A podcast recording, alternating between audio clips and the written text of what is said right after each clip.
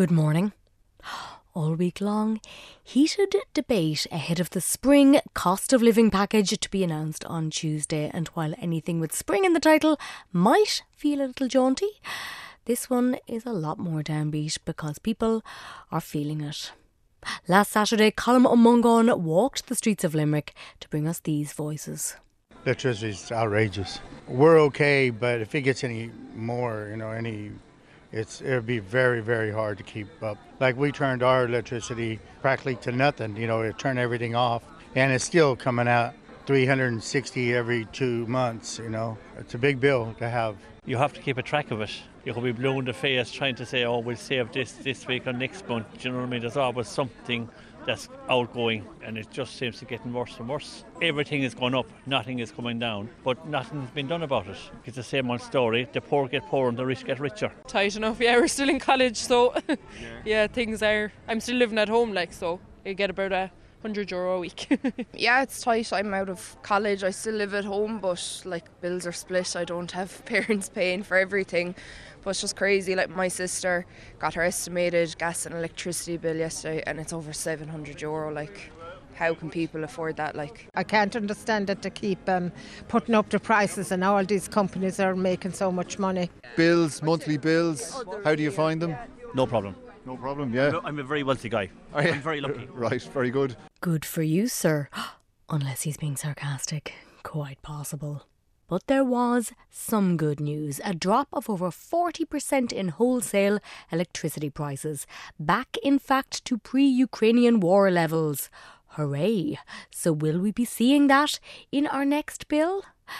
We will not. Here is Charlie Weston of the Irish Independent with Rachel on Morning Ireland. Are prices continuing to fall?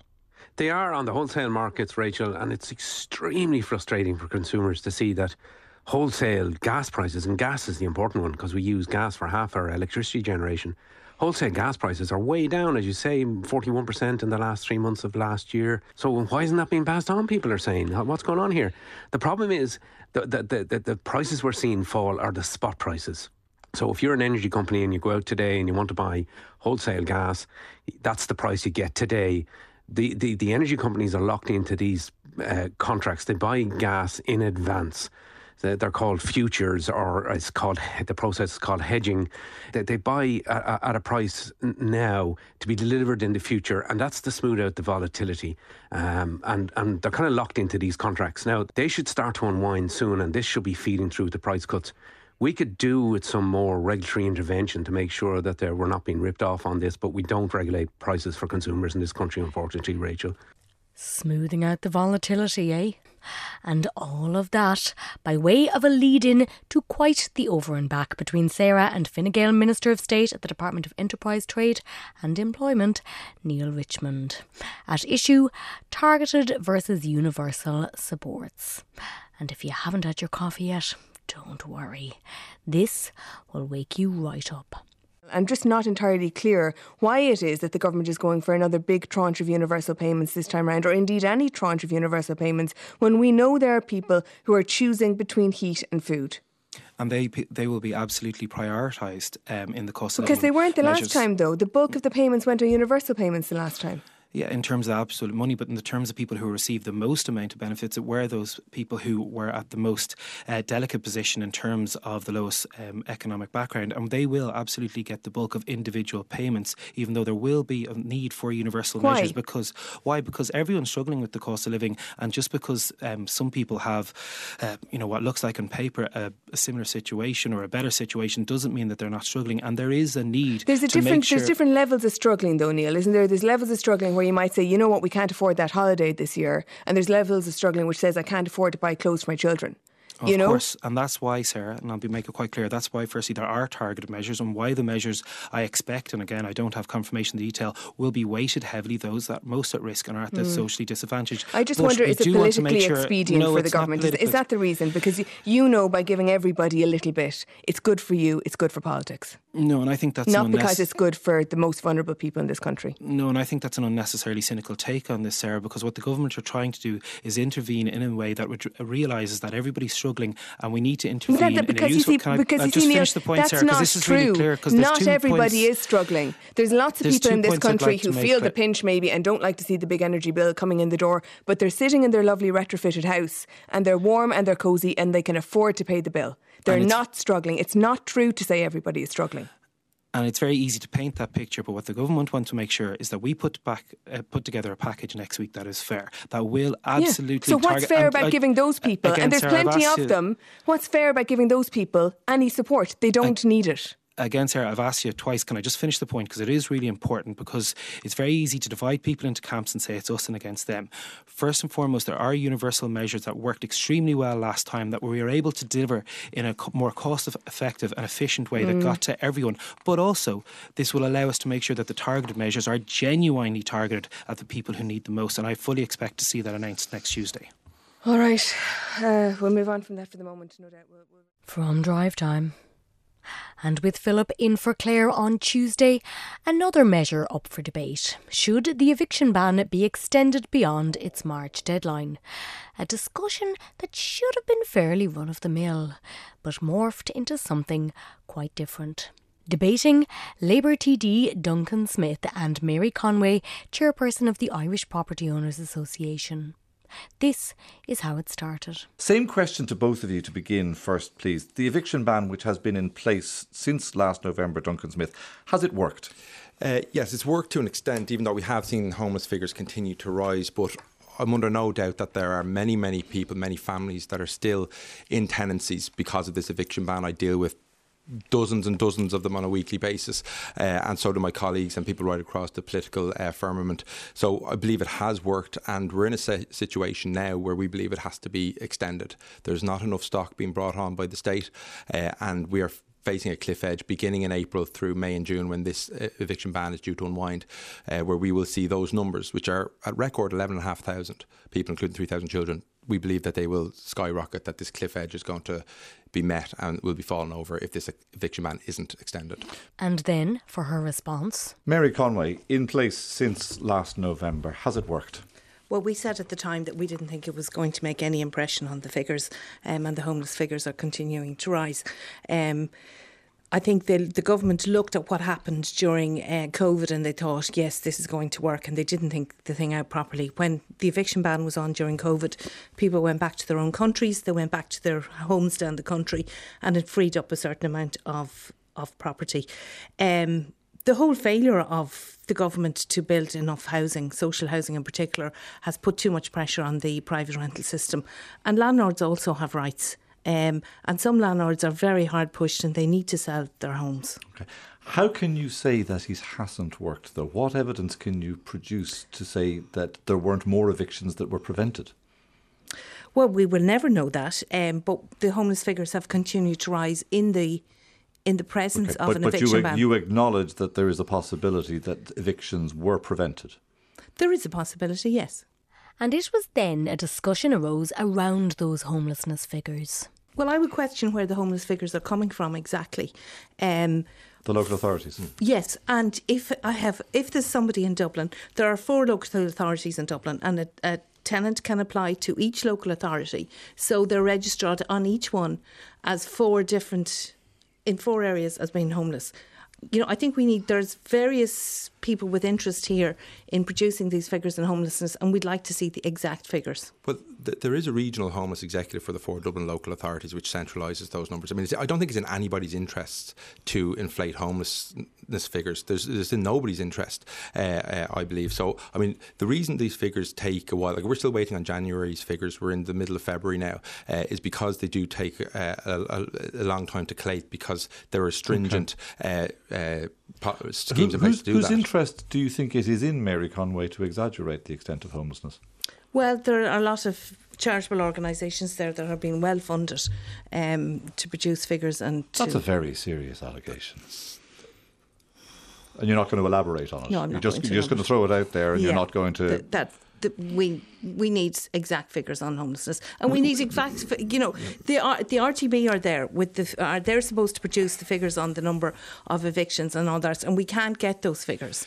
So you know, there's a lot of things being stirred up in the media, and uh, not necessarily radio or television, but outside. But um, if, if, I may, Mary, I mean, if, if, these figures are inaccurate, it's because they're being uh, underreported because they don't include rough sleepers, they don't include people that are couch surfing or those who are still living at home uh, or, or, with friends. Uh, but, but, but these figures are rigorous and, and, and they're, they're, they're well tested. And on the discussion went. Much of it, as you might expect, landlords paying mortgages and themselves in danger of falling into arrears, the difficulty of selling a property with tenants in situ. But then Philip asked this question, and we will play it out in full. Mary Conway, big picture kind of moral question here. In your view, in the view of the Irish Property Owners Association, does the moral right, because it is more of a moral than a legal right, does the moral right to safety, security, a roof over your head not trump property rights? Well, why did somebody buy a property in the beginning? It was to to supplement their own income, their pension or whatever. Um, so where's the moral in that? Somebody is trying to help protect their family. Um, the whole problem is that when a lot of landlords got into the market, they got in not thinking that they were going to have a tenant for years and years because most tenants move on or they're provided with a home. But because houses haven't been built or social authority houses haven't been there, tenants have stayed longer in the system than usual. And that's something we're all coming up against for the very first time. And how do you deal with it? Like a landlord who's 15 years into a, a property, you know, the government, the the bank are putting a squeeze on them to to pay their mortgage. Where does you know, where's the moral in that? As Duncan said, there's a brutality to um, bankruptcy arrangements, to uh, the way that uh, banks can end up foreclosing, but it's nothing like as brutal as ending up homeless. Yes, I would agree. You would agree? Yeah. So. I don't think any landlord sets out to make somebody homeless. They don't, you know, nobody has bought a property and thinking, oh, you know, I'm out here to get somebody or to get somebody out. But okay, but you are in here arguing that property rights trump rights of homelessness or the rights of to a home. Are you not? Yes. You are. So you're contradicting yourself well, within your own argument. Sorry, can we just backtrack on that again? What did you say to me there? I'm, I'm asking you, which right do you think, because there can't both be given equal or due regard, which right is most important?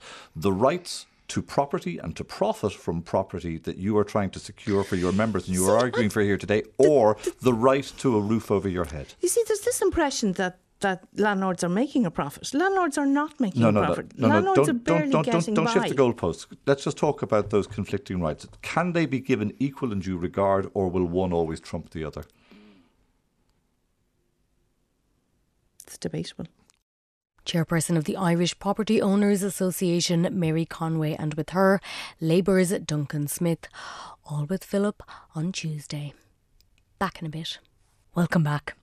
Sinead Nulachan was down on the farm for the Darcy and lambing season. Oh, Can you hear um, my friendly friends behind me here?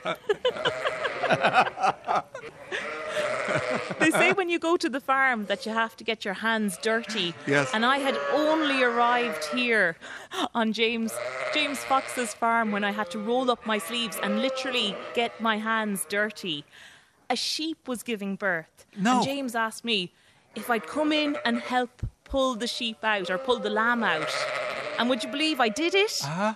W- well, it was amazing. Yes, it was amazing. There was there was blood. There's still a little bit of blood on my hands and uh, some goo as well. Film, I think, is maybe the correct term to use for it. That, but it was it was a crazy experience. Yes, like come on, that's that's that's you were there at a birth.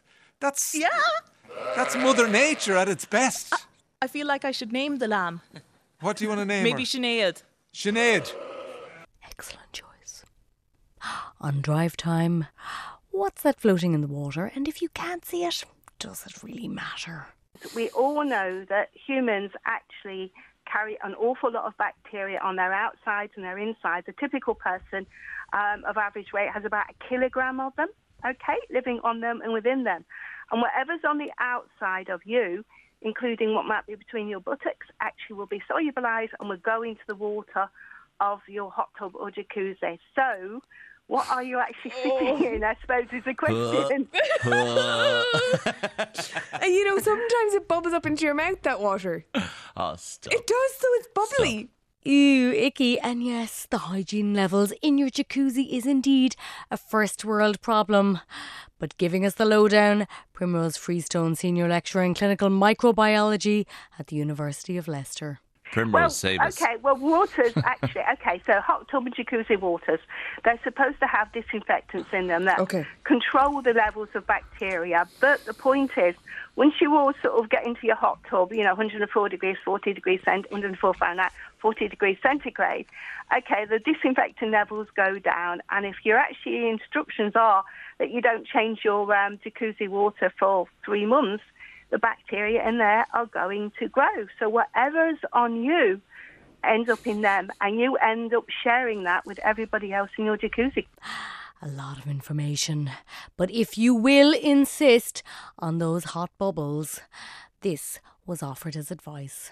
If you actually want to sort of have a kind of rule of thumb about whether or not it's safe to get into somebody's jacuzzi or hot tub, especially I suppose if it's in a sort of um, spa or or gym or whatever, Hmm. how it smells is actually one of the key sort of indicators of how safe it is to get in. Go on. So even if the water of the hot tub looks nice and clean, and you but you can actually smell it, don't get in it. If you can smell the water, really and even if it worth smells like sort of like chlorine, sort of disinfectanty smell, if you can smell it at all, is it? Don't go in. Is that what you're Don't saying? go in. Don't go in. Ew, drive time. Let's leave that one there and move instead to the golf course. The right place, you might ask, for a tampon exchange? Hmm. Let's set the scene. We are at the Riviera Country Club in California at the Genesis Invitational with Tiger Woods and Justin Thomas. Take it away, Des. There was a bizarre incident on the 15th hole that's getting a lot of traction now this morning. Tiger hit his drive further than Justin Thomas. Thomas normally hits it further than Tiger. And Tiger handed Thomas a tampon as they walked off the tee box. Thomas immediately dropped it and the two men laughed. It was a bizarre episode.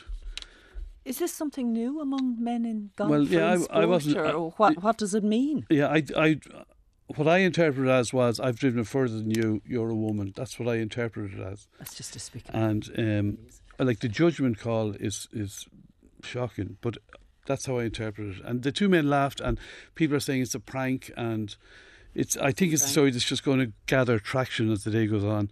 Oh, Desmond, how right you are. Fast forward to 145. For God's sake, don't be taking it so personally. I am a woman. I will take it personally. So am I. And so, am I. if I went around with condoms in my pocket and started throwing them at men in golf courses? They would, they find that funny, all right, because that's their mindset. Why are we going head to head? Uh, because you're on Liveline? But in fairness, people were getting very hot under the collar on this one. Here's Emma. when I heard about this, I, I, I was kind of stunned, you know, and um, I couldn't, I couldn't really, I couldn't really gather my thoughts for a moment. But then it occurred to me that you could roll your eyes and tut and say, "Oh, more of the same," and dismiss this as infantile, puerile behaviour. However, I think it's important not to stop at the eye rolling and to actually speak out about this as Okay. it's much worse than just mere infantile behaviour and on many levels. And I think, firstly, the so called prank was Mm. predicated on the notion that menstruation equals women and that women equal weakness and that women are on the back foot and that they are weak compared with masters of the universe like Tiger Woods. And secondly, I think that this nonsensical so called prank reduces all women down to a tampon, which clearly shows that Woods and Thomas deem women beneath them. And the surreptitious manner in which he handed him the tampon as mm-hmm. well, because I saw the clip, pathetic really. And the way that the two of them snigger and put the arms around each other suggests he planned this so called joke. And then the way the two of them laugh shows that they share the, the sexism of. So they knew they knew what they both knew what the gag was. Yeah, totally, and you can see the arrogance of the pair of them. However, Timmy phoned in, and for him, this was a bit of a non story. I'm surprised we're giving it so much airtime, to be honest with you, because we don't know the ins and the outs of the story, and we're all speculating. Trying to, we're trying to end the speculation. But you can't fact- end the speculation until you speak to the two people in question. Well, Everything else is just speculation. I don't think any of us should be speculating until we get the full ah, Okay, story. but Someone then- should have asked Tiger Woods Okay. what was the meaning of that, or asked the other golfer what was the meaning do of you that. think? Do you think they're going to tell us? Well, we don't know unless Have we you ask. ever seen? yeah, we have you can't ever- turn around and say Yeah, we okay. don't know well, the then full if you, story, if so you, if we'll you think, speculate. yeah, yeah, well then if you think it's pointless, don't bother ringing Joe at RT.ie. Talk. So there, but Ashling and Joan had a view. Women, by and large, don't hit the ball anywhere near what the men do. Yeah, Fair enough, right? And so what, like? So, So that's what, no, so no, what? no, that's no derog- derogation of women, obviously. So to take this bloody thing on, on a, a crusade, I think is really stupid. All he was saying, like, I mean, I, I played with fellas who used to call women golfettes. Okay, look, big deal, you know. You beat them then on the hole, and you say, look, Joe, Well, I I've been, wonder how I've his been daughter. I wonder how Tiger Woods' daughter would feel about this when she's older. Forget about his son because he won't Can be you using stop? the tampon. Can you stop bringing? Okay, one other thing, Joe. Maybe you should ring Buckingham Palace, considering King Charles had a big, um, a Yes, big well, news flash over. yeah. You remember that incident? Do you, uh, do you get me? I'm just bringing it down to some sort of a, a ridiculous level, which, which is what it is. The phone No, call. they The phone call with Respect Camilla. for yeah. women's bodies is what they're Brenda, will you about. ring Buckingham Palace and tell them Joe is on the line? Call with, with Left a message. And then Brian came on the line. Go ahead. Oh Well, yes, yeah. I'll, I'll, t- I'll, I'll tell you what it is. Thanks, uh, Brian. The fact Thank you very I'm, much. I'm in golf myself. Okay. The reason for it, uh, and it's, it's, it is quite funny, is the reason it, it, that the passed that tampon on was the, he was treating him as a lady, as a joke, because the ladies' tees are more are forward to the men's, Mm-hmm. and I suppose he was hoping that he would outdrive at some hole at some stage, and that's the reason he did it. He did it very discreetly. It's just that it was caught on cam- camera. But a lot of people don't understand golf there. And that's the reason he did it. It was a joke by the fact that he was that he was treating him as a lady because he outdrove him. He outdrove him. But how? Since when So does that- a, since when does a tampon come to symbolise a woman? Uh, well, it was only a joke. Well, I don't think men men use them, but uh, that was the, that's the re- that's the reason for that. That's all it is. And people who say people who say it's uh, misogynistic, it's sexist, it's juvenile. What would you Ah, say to them? all. Not at all. Sure, Okay. People will say people will say anything anyway. Here's Emma. The joke was is that he was treating him as a lady. Lady golfer. Not, that in itself isn't a joke. I mean, I really don't. I, Geez, I, I, thought- I thought it was very funny when I saw it. Anyway, golly. I thought it was Well, very, sure, look, each man was to his own. hilarious. Each man to own. It's just, Yeah. it's, it's just a pity it was caught um, on camera. Well, in a way, whether or not it was caught on camera is irrelevant. However, the, the the idea that it's a pity that it was caught on camera, so it's fine for Tiger Woods to be badly behaved off camera, but just because he gets caught, then it's a shame, and poor Tiger gets caught, and everybody's giving out about him. I just think it's a terrible attitude, um, and it's terrible. It's terribly reductionist. There's so a mountain the made out of idea, a molehill. What? It's just a mountain made out of a molehill. It's not really though, because it's about a bigger thing. It didn't oh, harm I'm sure. score. Oh, anyway. indeed. Well, sure, that's a separate issue entirely. It didn't. It didn't And harm us. What, Brian? His score. His score. Hmm, not quite sure there will be a meeting of minds here.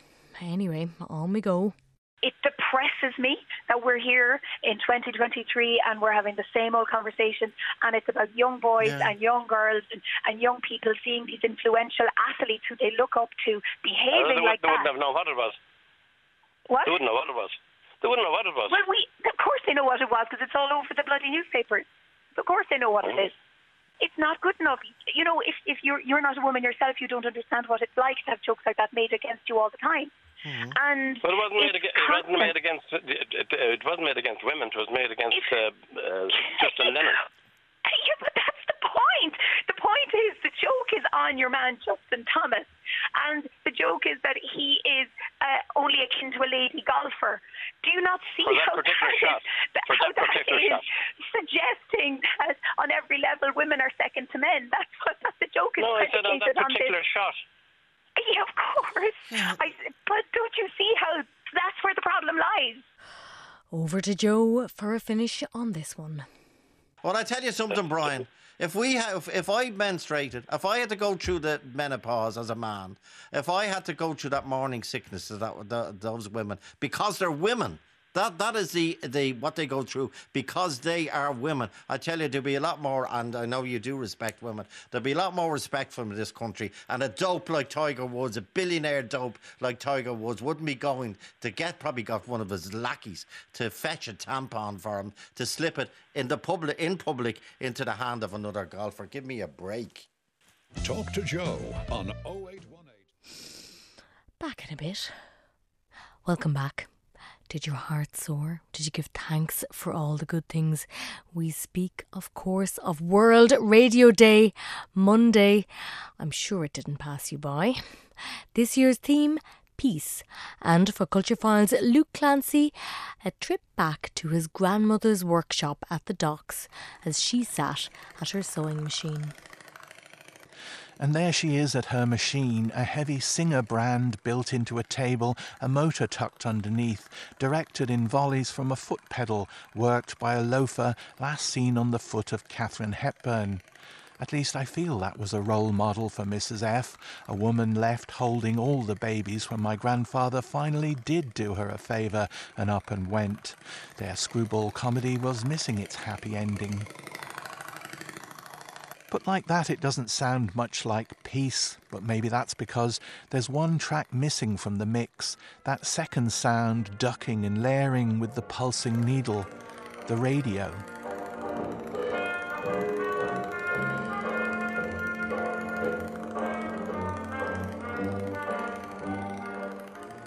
Now today I started an anniversary.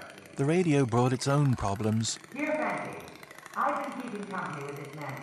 But its burble worked to hold the piece where it needed to be. Hold it for a minute while Mrs. F swept her nub of chalk over chintz and corduroy, did actual cuts and actual pastes, then got back to her machine and its timeline of thread. She died soon after stepping into the street across the path of a motorcyclist. She wasn't the same after that, the daughters agreed. She's at peace now, I remember them saying. She often was, I think.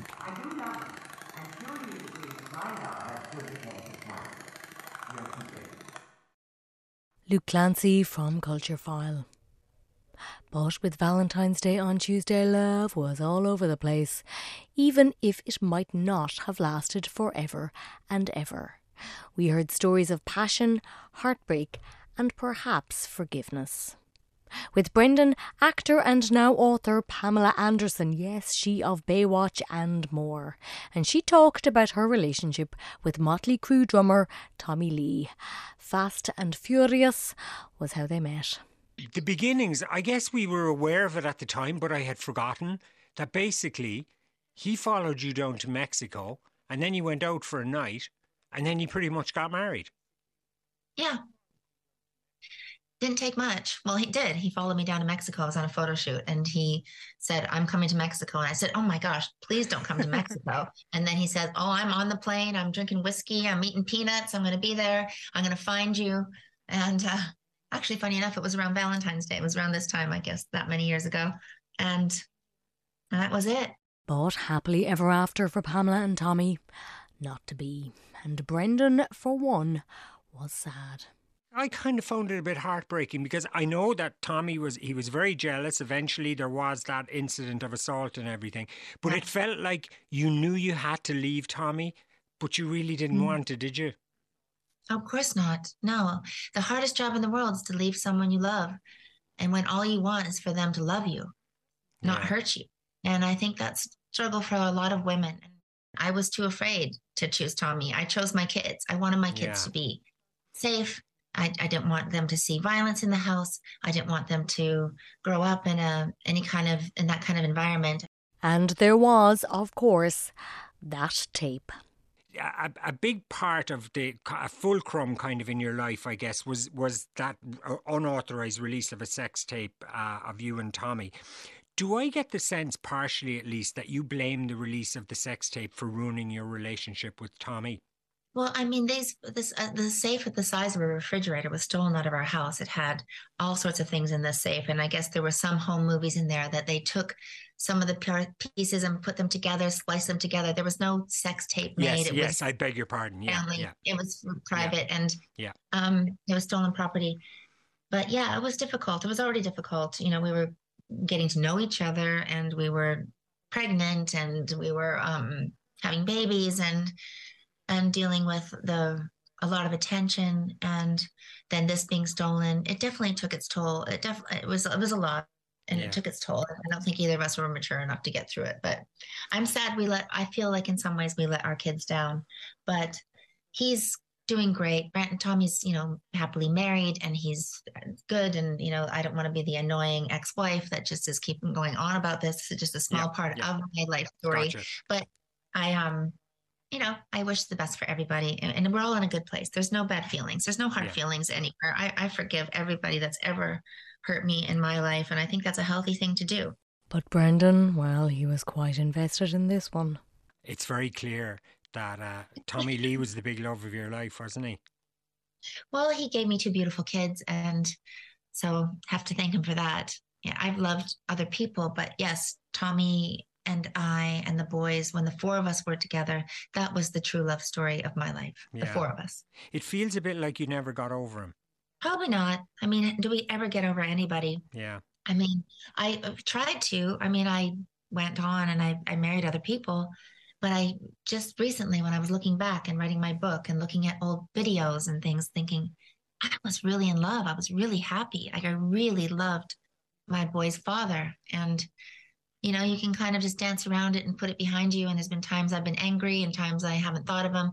But, you know, I have to honor that and thank him and, and forgive him and all those good things. And it- it's, it's kind of feels, I feel free of it, but I, I can't um, deny that um, it was the best time in my life. Pamela Anderson with Brendan. And with Ryan, Siân Phillips. The actor has contributed to a new documentary from Jim Sheridan. It's called Peter O'Toole Along the Sky Road to Aqaba.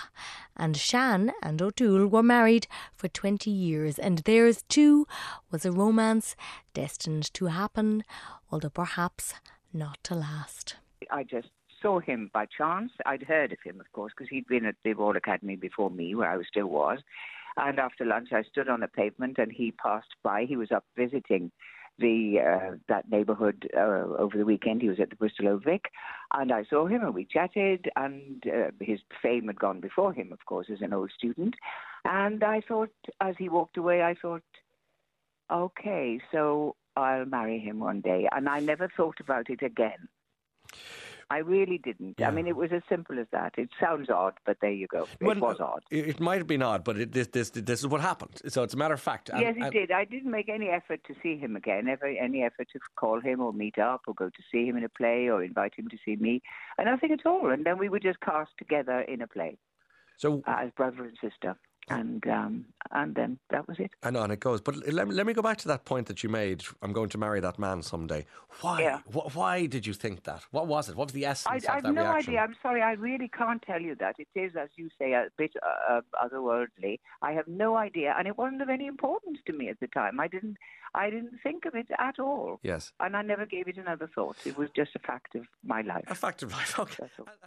And although their 20 year marriage would end in divorce, there was much about it that had been good. I liked uh, uh, at the time of Lawrence of Arabia how I just felt your relationship was uh, came across as very beautiful at that point. Uh, how, Yes. as part of the contract, was. he made sure that you got to fly Yes. out every month. Can you can you talk to me a little bit about that? Well, I was amazed because we had had a very difficult time before that. I wasn't at all sure where I stood, and um, I'd been. We, we were both in Stratford when when um, he made his first big, big, big success as as as, as Shylock in in the RSC, one of the great, great performances. And uh, but that was touch and go that it was going to happen at all, and um, so we got through that, and then oh, we had uh, another falling out over something. And of course, he wasn't ready. It was he that wanted to start a family and be married. I had no intention of getting married or starting a family. And um, I said, okay, I hadn't thought about that, but yes, okay, let's try. So we did, and it really didn't work. I mean, it was hopeless. So um, I came back to London, and I was working with the Royal Shakespeare in London and uh, suddenly he seemed to have a personality change. I didn't question it at the time because I was so relieved. And I thought, well, this is this is very good. Yeah. Yeah. So I didn't. We didn't talk about it. He never said why. He never said what had happened. He just uh, we just had a very very nice time. Very nice. And did it last a long time? It did. Oh yes, it Mm. lasted a very long time. Yeah. And with two children and shared interests, theirs wasn't always the high flying glamour you might think. Your relationship with Peter O'Toole wasn't so spectacularly different to that of any other couple going through the motions of of the, of, of the quotidian uh, marriage. I, w- I would tend to agree with you, ex- except insofar as he was different. You know, Go he on. Was, he was a little bit more so than than most of us. Wa- Was he a difficult more- man? No, no, he wasn't difficult. He was terribly easygoing, actually, and he was. We, we had a very quiet life on the whole. Our life really wasn't very interesting, uh, but but it, it was. He, he was a bit more of everything. Mm. He was a bit Yeah. uh, a bit extra. He was a bit extra, and that bit extra sometimes made it wonderful and sometimes made it terrible. And listening to Siân Phillips talk, you can clearly hear her love for him and their relationship. But you can also hear her sadness when she talks about their breakup, a split that was acrimonious and very final. We began our interview with, with you saying that you knew immediately you were going to marry this man. And Yeah, uh, yeah. sadly, you know, after you, you moved out of the family home, you packed Yeah. two cases. You you wrote, "I knew I'd Yeah. never you I knew I'd never see O'Toole again." Um, yeah, I did know. I did know. you I know, know. you have this. Yeah. I don't know if it's prescience, um, or oh well, I, I just knew that it was not in his character. He could never speak to me again. I be- knew because because he was angry with me. He was um, he was uh, bereaved. He was um, confused. Uh, he was whatever you, you you want to say. I, I don't know. I can't see into his head, but I knew that he would never speak to me again. you said he he prided himself on his resolutely unforgiving nature. Did was there any sense? Yeah, of, which was a, which is a, a bad thing. I think. I don't think. I think a lot of his uh, his bad things were good things, but I think this bad thing was a bad thing. Uh, hate to the grave. I don't think is a good a good uh, expression. I I don't think. I don't like it anyway. Was there any peace in the valley between you in the end at all, or was it just a little? No, no, None. no. I, I didn't see. No, I didn't see him again. No. Would you? Would you? Rather, I mean, I don't know. Would you? Would have? Could have? Should have? But w- would you rather have had a different ending in that story? Um. Yes, of course I would. Yes, of course. Yeah. Yeah. And- Some kind of reconciliation. Yes, of course. Yeah, uh, as you But said. I knew it would. I knew it would never ever happen. So I never allowed myself to uh, to wish for that. Siân Phillips with Ryan. And coming after Pamela Anderson, we've had two quite bittersweet stories there.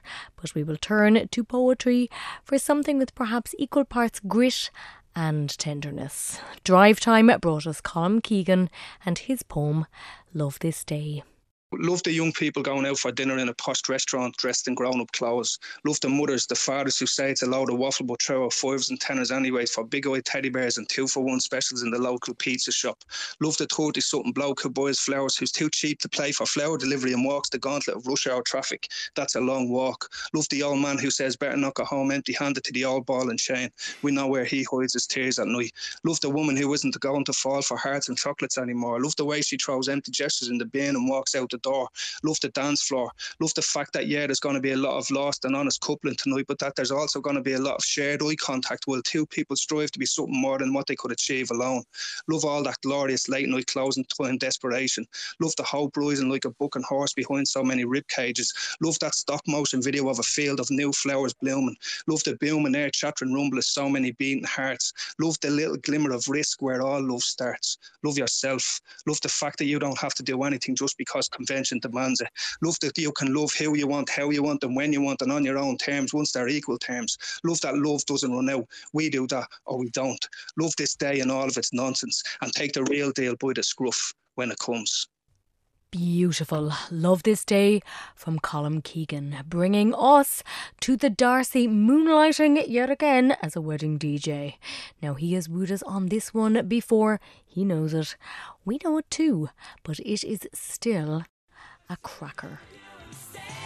Wake me up you go, go. Don't leave me hanging on like a yo-yo. So you can jive to that. You can throw yourself around. I don't wanna miss it. And yet you have to be aware of the cool cousin. Do you know the cool cousin? You have to please them as well. You need something slightly alternative for them, slightly alternative.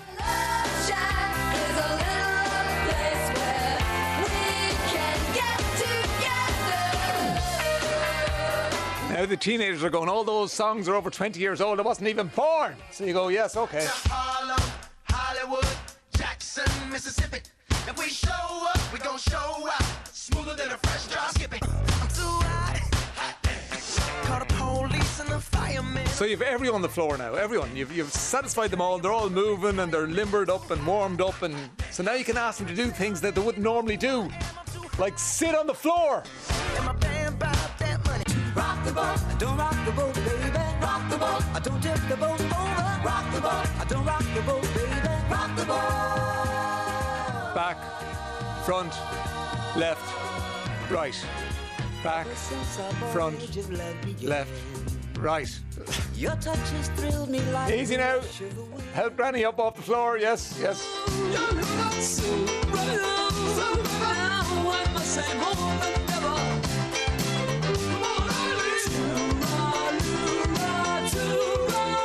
close to the end now. Yes, we are. Yes, we are. Yes, we are. She was a sexy lady. She had to get a thrill. She get him? Know? And all the music that beat the tempo. She was on for that night. She was in for a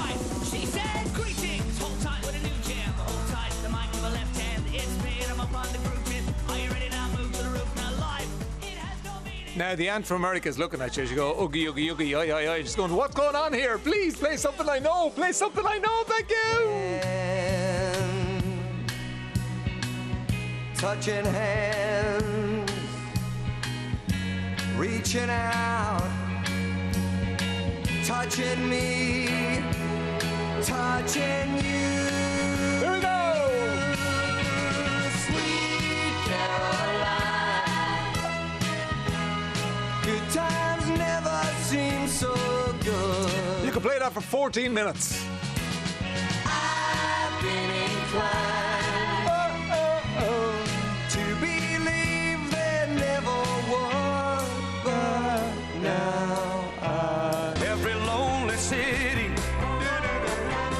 I hang my hat. Yeah. Oh, Peter Kay. Yeah, didn't Peter Kay do this one? Yes. he. Tony Christie did the original. Where my baby's at. Shut up and dance. Is this the way to